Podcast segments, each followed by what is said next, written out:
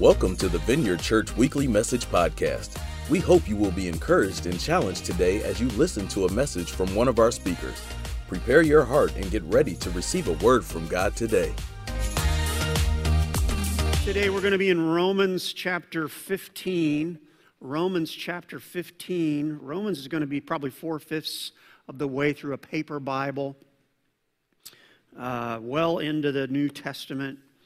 And to get us started, uh, I was reminded of a college course I took, uh, psychology. I studied some psychology in college, and we were actually studying some other people's studies. You ever done that? You know, instead of doing the experiments ourselves, like in a rat lab, we were studying other people who had done experiments. And this one uh, looked something like this on the screen. It was a uh, now, this I found when I was looking for an image of this uh, experiment when we were in college. I think they used rats, but apparently they used puppies, which is not really. It's going to be a little bit of a tangent for some of us because let me just to describe. If I remember right, the experiment was they would take an animal. I thought it was rats, but apparently puppies. This was back in 1965. You know, things have changed a little bit since 1965 on what we do with puppies, apparently. So, anyway, the basic idea was you put, a, you put an animal in a small cage and a divider in the cage, and then what you do is you, uh, you uh, add some electricity, not a bunch. But you add some electricity in the floor to see the animal's response to when you give, give them a little a little shock down there. And basically, what happens if it's a puppy or it was a rat when we were exploring it, like the puppy will go, ooh, and then he'll jump, oh, right? He'll jump over the divider to get relief on the other side. Can you at least go with me? This makes sense. And so it wasn't like they were doing this just for fun, like let's just make the dog jump back and forth, back and forth. But they would do this, and then it would figure basically the dog was smart enough to find relief, figure out it had to, some control, and so if there was a, right? The interesting part of the experiment was if you then electrified both sides, get it? So the dog would go, ouch, jump on this side and still have an ouch over there. What would happen, some of you know this, what would happen actually fairly quickly is the dog or the rat would stop trying to make it all better. Does that make sense? And a lot of times it happened fairly quickly. They would like jump to one side, but if that didn't help, they would jump the other side. And eventually they would quick, sometimes quicker than you think, they would just give up and lay down and whine. Now, that experiment is, is uh, a reference to a term. This was the term back then. I think they still use it. It was called learned helplessness. And here's a definition of what that is it's a state that occurs after an individual has experienced a stressful situation repeatedly. They come to believe that they are unable to control or change the situation, so they do not try. How many of you have heard of this before? Learned helplessness. Okay. So, anyway, they come to believe that they are unable to control or change the situation, so they do not try, even when opportunities for change become available.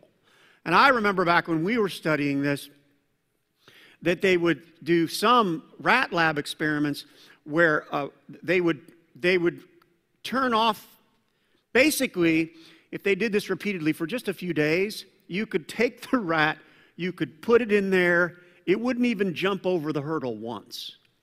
And it would literally, this sounds cruel, and it may be what, it would literally just lay there and die before it would move. That a sad picture?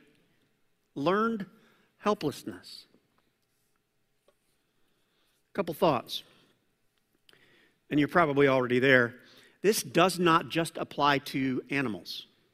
The idea of learned helplessness. Have you ever, how many of you this year, you thought about doing a resolution, a re- resolution, or a resolution is what I call it, because I am dumb. You thought about doing a diet resolution, and uh, two and a half days ago, you just went, not even going to try. Liars, come on, there are more than that.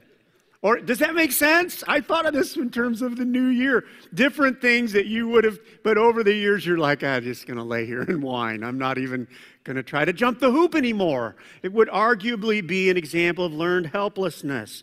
Maybe I think that we can get there with relationships, dating relationships, marriage relationships, where, you know, you think, oh, maybe I'll work on this. And then you just go, nah. And you just don't. Spiritually, I think it's a very real threat to our spiritual life at times to be disappointed and just quit. And where I want to head today is that learned helplessness is, I'm going to say never. Arguably, it is never God's approach to life and our situations.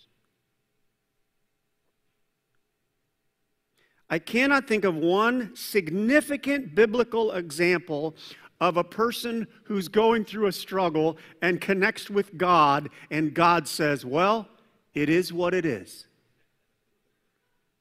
It's right? I can't find right? Yeah, yeah, it is what it is. It's not there, folks. It is not God's nature. God doesn't have a t shirt that says, Well, it is what it is. He doesn't.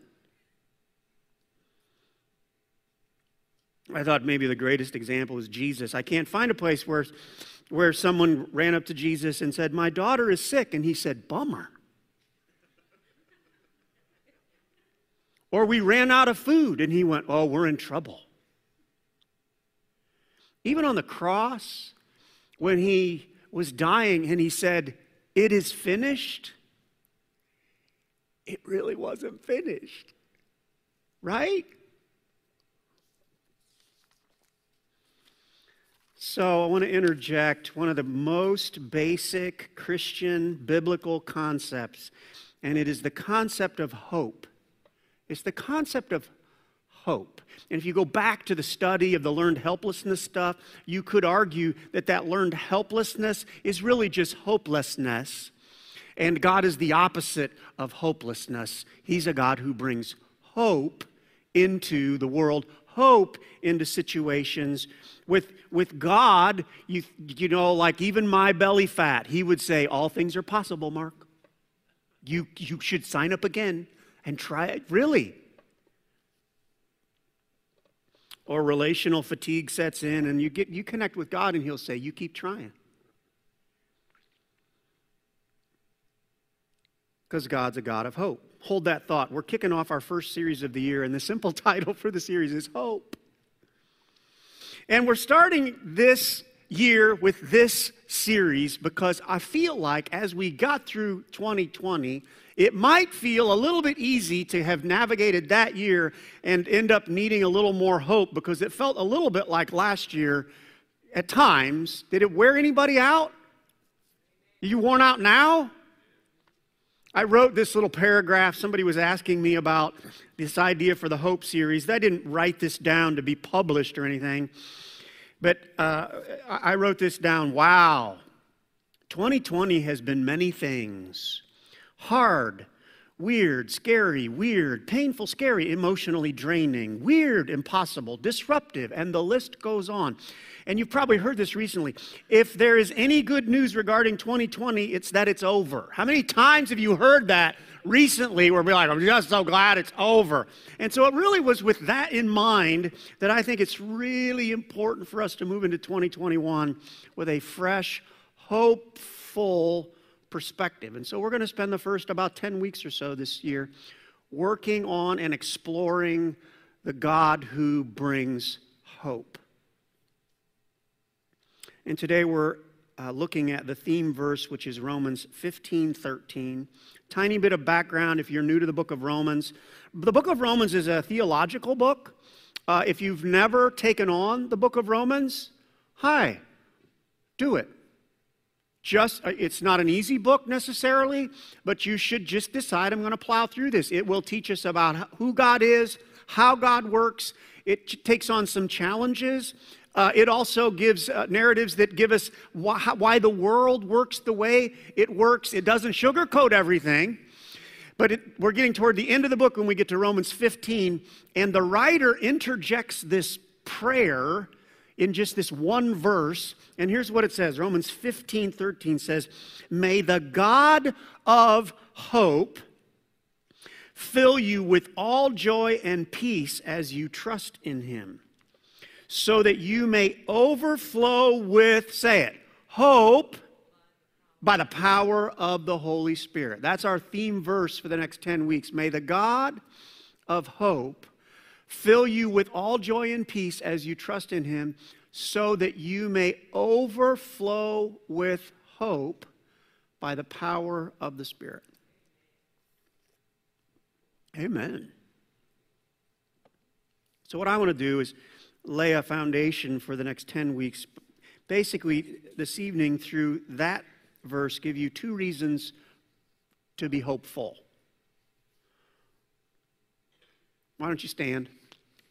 And uh, we're going to pray about not just today, but we're going to pray about the next 10 weeks. So, Father, uh, I ask that uh, the next 10 weeks, for some of us, we're doing good on hope.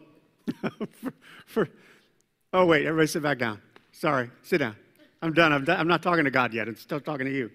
I want you to pause. It's okay, it's Saturday. How many of you ever been to Saturday service before? There's always at least three screw ups in every Saturday service. All right, that was number one. Who's going to keep track? Andrew's got it. It's one. Before we even pray, I want to pause and ask you to explore in your life is there an area of life you've lost hope?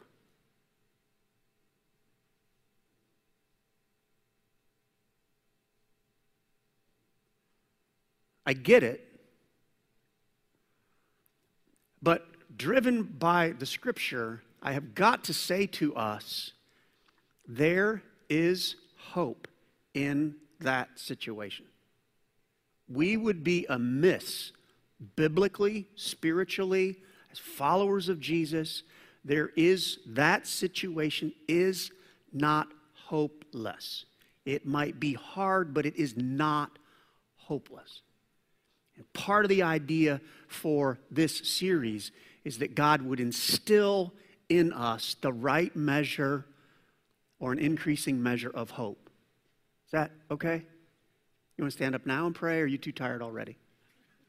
Just stay seated. I, I believe, I, I, I, Jose, I gave you way too much. So just sit down. You guys sit. I will pray.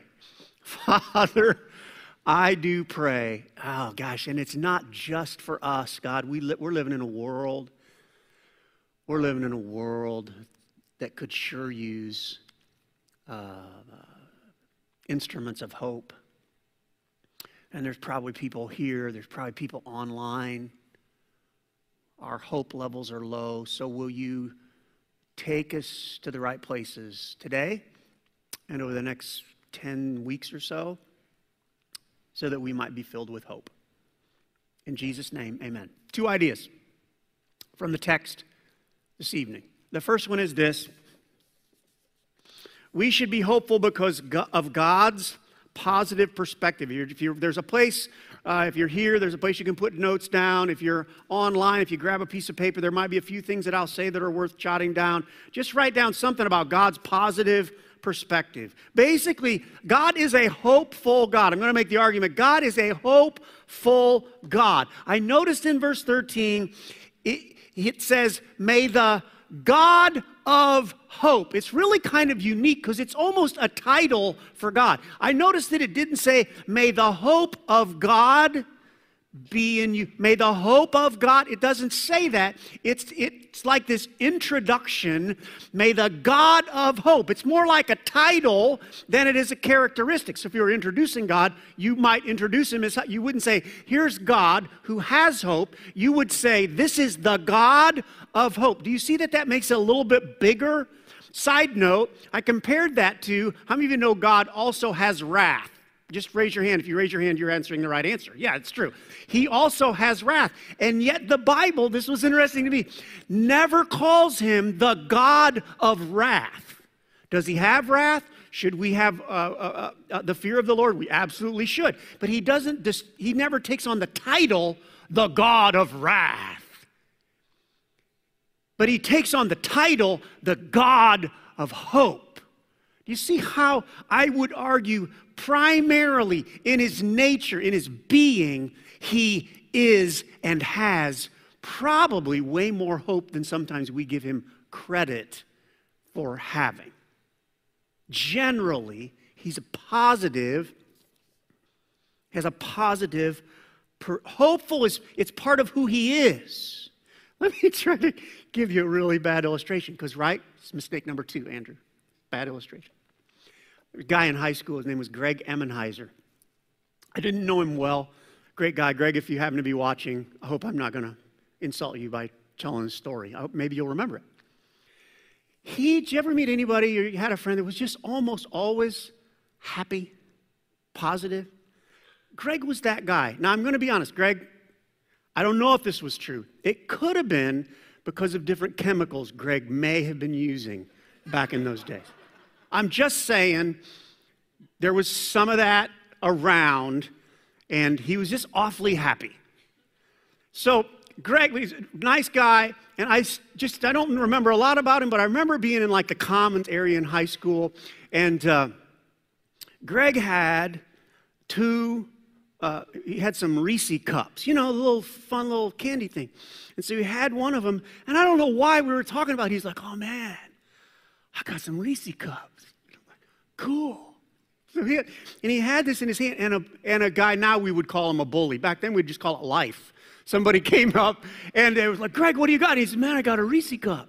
And the, the, the mean guy came up because we were probably underclassmen, kids in high school, and he had in his hand. And, and the mean guy said, Wow, Greg, cool. Can I see it? And Greg was like, Yeah, man, look at my Reese cup. And the mean guy took his hand and went, Bam! And mashed it down into Greg's hand. And Greg was like, Oh. And he looked up and the guy took his hand off. And then Greg said this. Greg, I don't know if you remember. Greg said, Whoa. It's bigger now.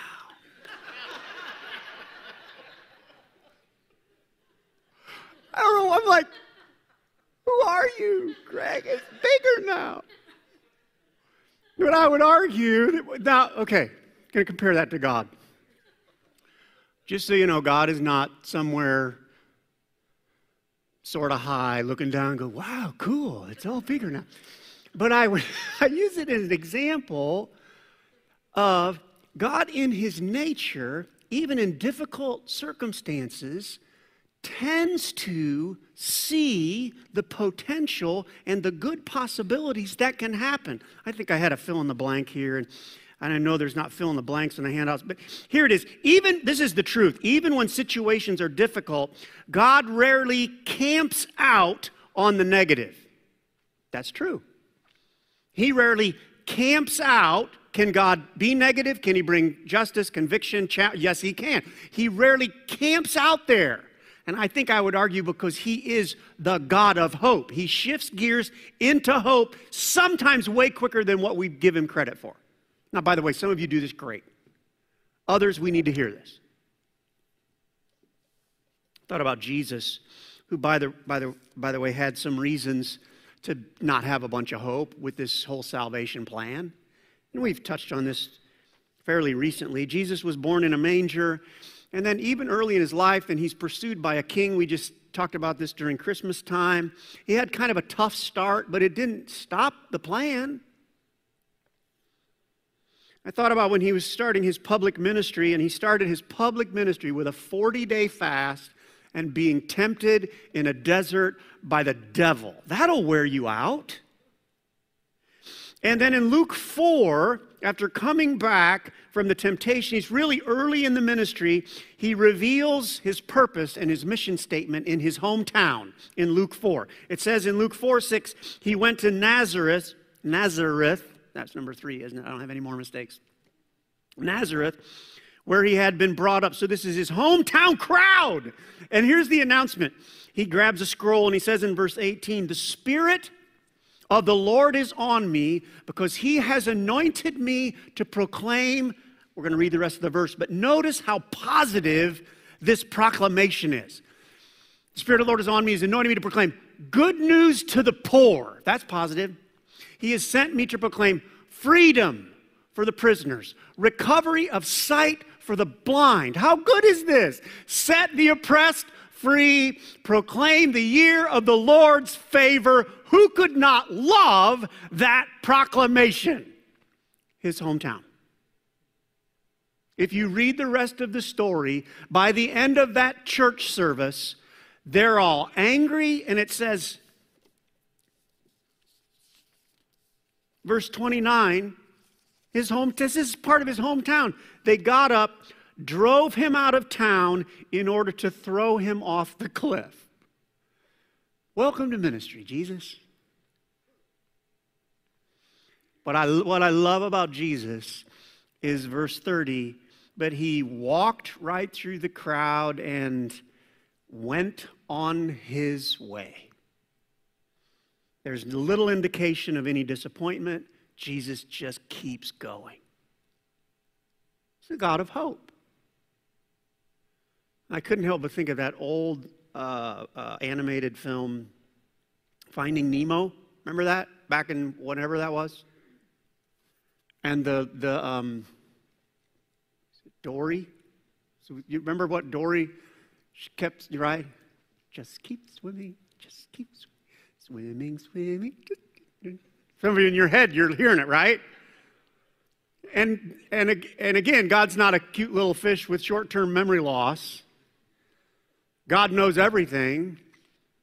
He's well equipped for all things, but He's not a God that would be too far off from saying, What are we going to do today? We are going to keep swimming, just keep swimming, swimming, swimming. Right?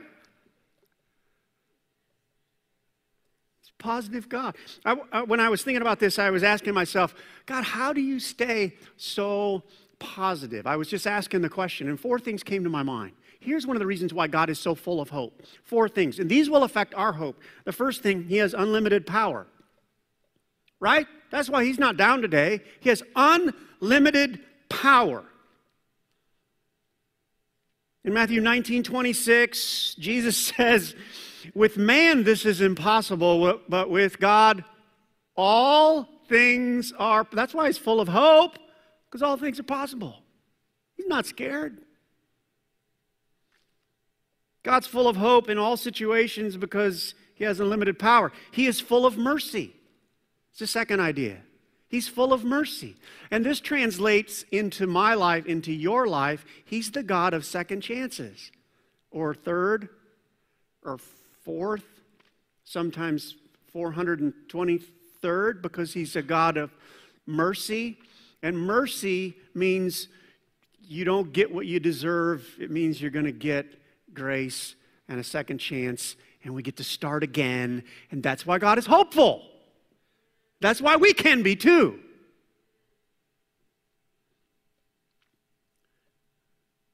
Why is God hopeful in all situations? It's because God operates in wisdom. There's not a difficult situation anywhere that God looks and goes, Yeah, I'm just not sure how we're going to get out of this. Because he just knows. Jeremiah 32 27 says, Is anything too hard? God is saying this. Is anything too hard for me? Nope. The last thought that came to my mind why God is a God of hope, it's because He has all the time He needs.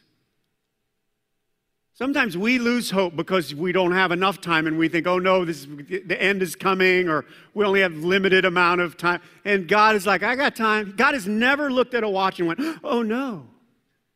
We're, he's never, he's never even had that feeling. He's got time. And I don't know, can we, with all those things on the screen, just, I would just submit to you if we took some time more regularly and dwell on the reality of who God is, that will not just be why God is hopeful, those characteristics will affect our hope as well. So, to finish up this point and bring it into the room, here's a question that challenged me Am I walking with the God of hope? And I know some of you are doing great at this. And some of you probably, maybe at, maybe at home, you guys, you are people who tend to be filled with hope anyway. And so for you, you're doing great, but others, uh, you might be a little more like me, who I regularly need to connect with the God of hope because I, by nature, am not always filled with hope. That's just me. Anybody relate to that? Anybody by nature not filled? Yeah, I can. Yeah. So, so, and I just submit to you guys as, as a testimony of my life.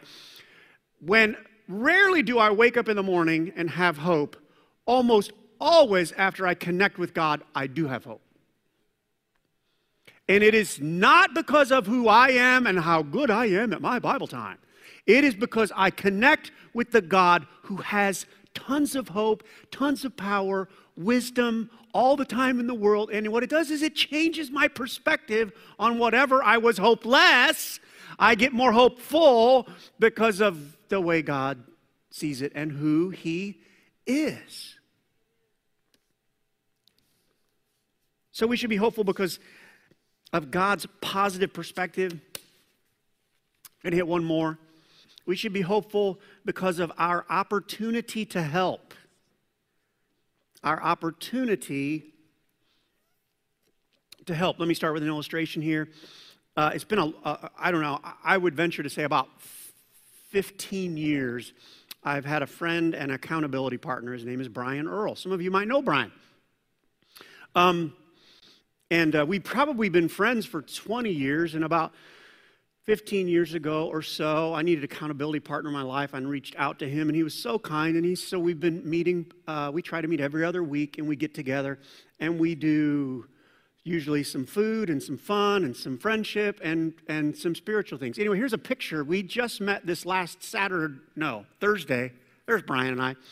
So that's in Brian's backyard where we are semi committed to making breakfast outside throughout the entire winter. That's what we've decided that will be that will be a fun. So this was Brian. Oh, it was good.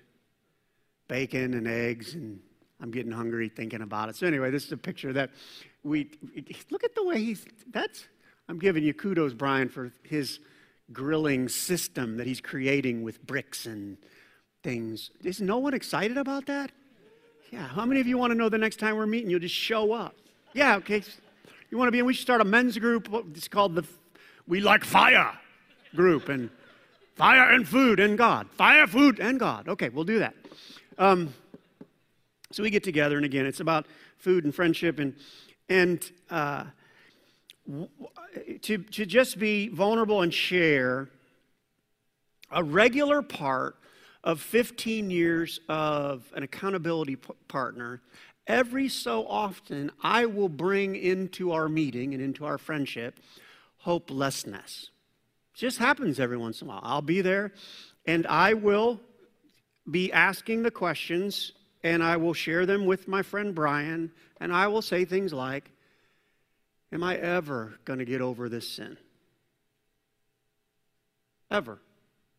Will I ever, could I, ha- could I possibly never have to confess this to you again?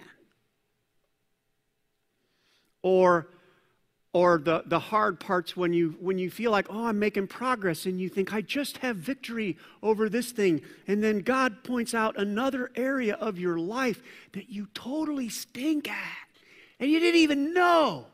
And then you're like, how selfish am I? And God just, you know, opens your eyes and he goes, super selfish. And you think, man, I've been walking, I've been trying to be a Christian here for 30 years and I'm like, I still have areas of my life. I don't even think God, God is like, I didn't even reveal it to you because it's so bad. But now that you've been going so, you know, you kind of got that one thing a little bit better. So now I'm going to show you another thing. And I'm like, you've got to be kidding me. You guys don't feel, how good are you people? You never like, oh gosh. And that, and probably a half a dozen times I have asked Brian and gotten feedback. Eh, eh, I've said, should I just quit? Should I quit? Should I not call myself a pastor? Should I quit trying to be a Christian? I rarely have never thought of that. I, when I committed to the Jesus thing, I don't, but, but I have thought, I, I suck. Maybe I can't. And you know what happens in the midst of, you know what that's a description of? That's a description of hopelessness. And you know what happens, I would argue, every time I can think I've been that in those positions. You know what Brian will do? Now, hold that thought. You know what Brian will do? Let's go back to our verse in Romans 15. It says, May the God of hope fill you so that you may overflow with hope. You know what Brian will do? He will overflow some of his hope onto me. That's what he does. It's not a, it's not a great illustration, but it'd be like if he was holding the big cup of hot chocolate and, and his, he's got plenty all the way to the top and I'm like dying for some hot chocolate and he goes, oh, I'm, I'm over, I got plenty. And he, go, and he would take it over and go, and then I would, and he'd put some in my cup and then I'm like, we both have hot chocolate. But he overflows it. Again, the verse, may the God of hope fill you so that you may overflow with hope. Now, listen, I want to get really serious here. Remember back to that first picture of the learned hopelessness stuff, and you got the puppy, and, and this is not about puppies, this is about people. We're living in a world where there are all kinds of people in multiple areas of their life, or maybe it's just a single area of life. You know where they're at? They are laying on the ground, feeling like it's over. They are not going to try to jump the, they're not going to get up. And you know what they need? They need somebody like you. They need somebody like me who knows the God who has hope and he fills us to overflowing. They need us to bring a little bit of the hope we have and say, and a big part, I'm just telling, you, a big part of this 10 weeks is not just about us receiving hope, although I hope we do that. Part of this also is I think we're living in a world that is desperate. And I think that God, in some ways, is looking down, desperate for some people who be so connected to Him, so committed to Him, regularly living in His, you know, feeding on Him, the things of the Spirit, so that when we're going around in the store and in this situation and in the family, and we realize, wow, that person needs some hope, we will have enough hope that we can go, just let some overflow on them. Oh gosh, I have a thought. Yeah, it's probably God. Some of us would not be joining us online you would not be sitting in this auditorium. You know what triggered your relationship with God? Sometime, some years ago, when you were without hope in the world because you didn't have Jesus, someone, and they didn't just come and, they didn't, you notice it says, notice it says overflow. It doesn't say, sh- you know, shove down someone's throat. It's a, this overflowing. And you know what transformed our life? Someone who had hope, and their hope, the hope of Jesus, overflowed into our life, and that's part of our testimony. So, the series is about us increasing our hope, not just for us, but wouldn't it be something if over the next 10 weeks God basically answered this prayer, right? May the God of hope fill you with all joy and peace as you trust him, so that you may overflow with hope. Two final thoughts. Don't miss this opportunity. The next 10 weeks, I am asking you to not evaluate every weekend whether you're coming to church. Don't evaluate whether you want to connect on, online. Just decide, I'm, gonna, I'm, gonna, I'm in for 10 weeks. Because I think the topics that we're going to talk about will deeply impact us. So don't miss this opportunity. And then this week also, don't forget to overflow on somebody. Chances are you're going to meet somebody and you're God's instrument to bring some hope in their life. Just consider it an opportunity and do it. Why don't you stand? We're going to close.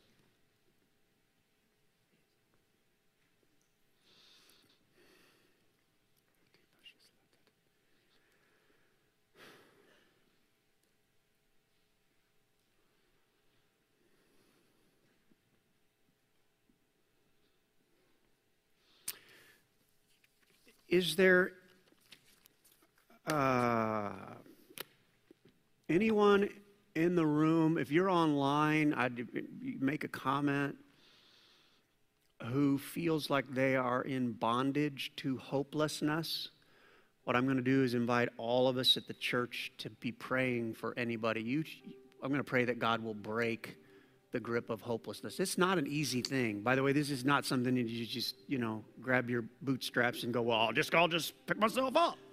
So does anybody feel like this, you would like just some extra prayer regarding hopelessness in your life? Raise your hand and I'm going to ask you to keep your hand up. And then I'm going to invite those around you to just, you know, gather around or pick, somebody with their hand up and we're going to pray especially for them. Got it? Anybody else? Anybody your hand should be up, but you're so hopeless you're not even put your hand up? By the way, we're not going to ask you to do better. We're going to ask God to intervene. Anybody else? All right, so Father, we pray especially for these people. We just pray in Jesus' name. Hopelessness is not from the Lord. And God, we pray that you would break the grip of hopelessness. We come against what could have been generational curses or or things that have been passed on to us from others. And we just pray blessing on our brothers and our sisters. And we pray that you, the God of hope, would bring a new infilling of hopefulness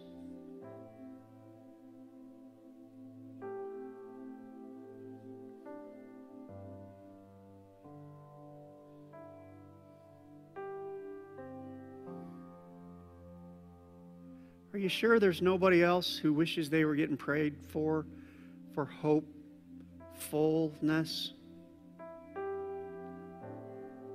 You in the back? God, we just pray for, for, I think I know that guy, that young man back in the back. God, I pray a blessing on him that you would break hopelessness off of his life.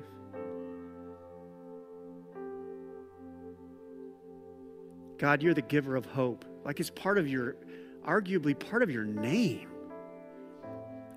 And we pray not just for those with their hand up, but I pray for everybody in the room, everybody online right now.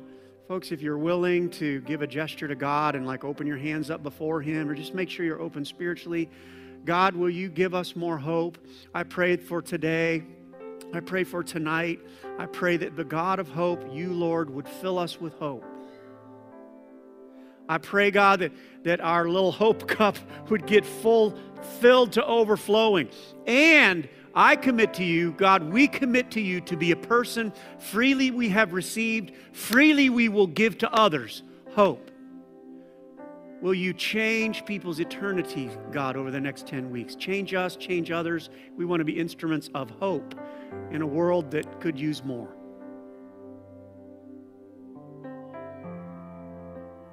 In Jesus' name we pray. Amen.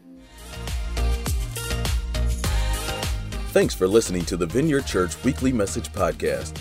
We pray you were impacted by this message. God bless and see you next time.